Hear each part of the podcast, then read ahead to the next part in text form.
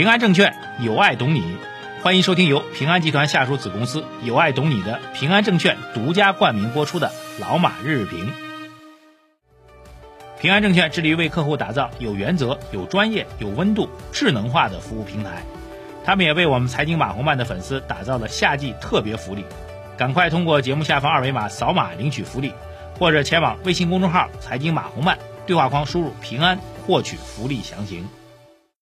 好，各位老马日评的听众朋友们，二零二一年的十月十三号，今天是周三啊。节目一开始来看一下昨天美国市场，昨天美国市场是小幅收跌的啊，主要原因呢是。国际货币基金组织就是我们说的 IMF 啊，这个调整了对美国经济增速的预期啊，这个其实不只是美国啊，它对于全球、对于美国、对于中国啊，中国增速也做了一个这个小幅度的这个预期的调整啊。道琼斯跌了零点三四啊，纳斯达克跌了零点一四，标普跌了零点二四。在美国市场的中概股呢，这个经过几天反弹之后，重新进入到调整态势啊，这是海外市场的这个变化不大啊。那么。在 A 股市场方面呢，几条消息值得关注啊。第一条消息就是传说中的消费股的龙头啊，卖酱油的海天味业啊，终于宣布涨价了啊。这个涨价传闻应该是国庆假期之前啊就在传啊，这个最后调整幅度大概是百分之三到七的原因。主要理由呢就是这个成本太高啊，成本不断的上升。嗯，这是一个一个非常重要的一个事情吧。呃，这个其实昨天我们提到的，全球市场当中都会有这个涨价的一个预期啊，这个消费板块也开始比较明显的上涨。昨天提到的美国的百事可乐啊，提到了美国的这个李维斯啊，做牛仔裤的这个提高了自己销售价格啊，这种状况可能还会持续啊。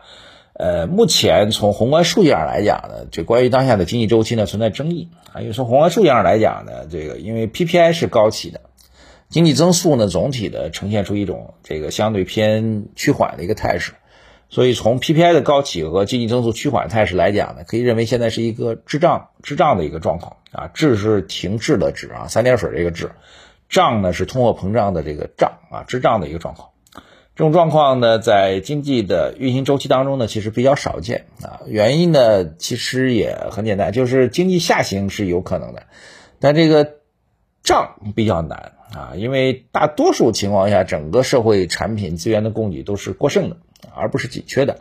呃，今年呢，由于各种原因吧，美国货币滥发呀，然后结构性的需求的变化呀，今年整个的需求啊，这个大宗的上游的需求，啊，这个增长，但是供给不足啊，导致了这个通货膨胀，PPI 通货膨胀问题比较明显，所以在 PPI 加 GDP 增速角来讲，出现了一个滞胀的问题啊，滞胀这事情呢，在整个宏观调控当中属于比较讨厌的一个状况。啊，因为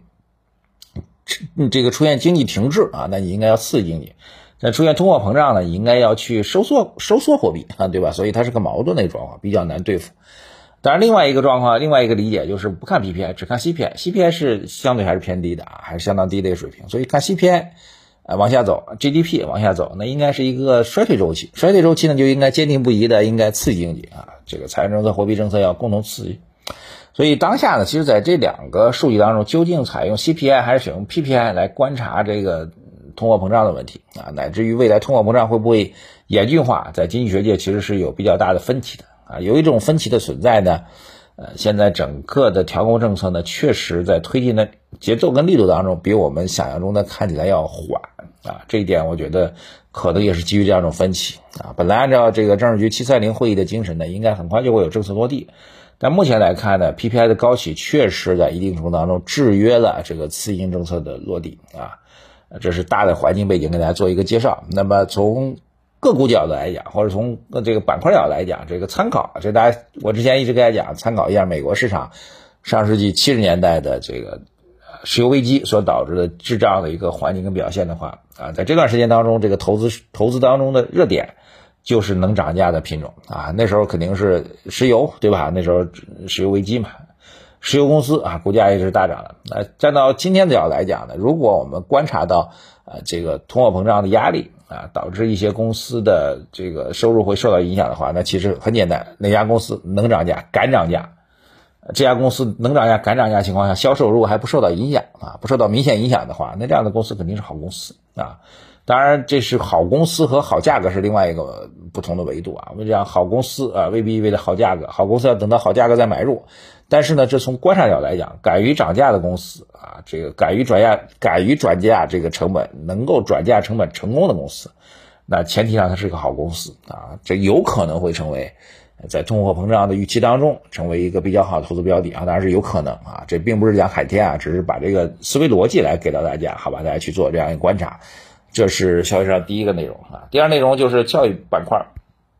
教育板块官方给了一个这个指导方向啊，建议这个这个职业教育啊能够成为我们这个在线教育板块的一个这个投资的方向啊，这个大家去观察，可能未来啊，这个包括一些上市公司当中，最近一段时间因为做 K 十二被打的比较惨的这个教育教育企业啊，有可能会迎来一个新的发展空间吧，就是建议你们去做职业教育。啊，这一点其实不只是为了解决这个。呃，这个在线教育公司的发展的前景的问题啊，其实跟中国经济结构调整也有关联啊，这个经济结构调整有关联啊。职业教育比较弱啊，这之前大家在黑龙江职校的那个查寝室的视频，大家也看到了，这个职校教育确实孩子们自己没有发发展的这个意愿跟动力啊，学校的整体教育管理也存在很多的问题啊，会不会有市场化的机制能够去解决这样的领域呢？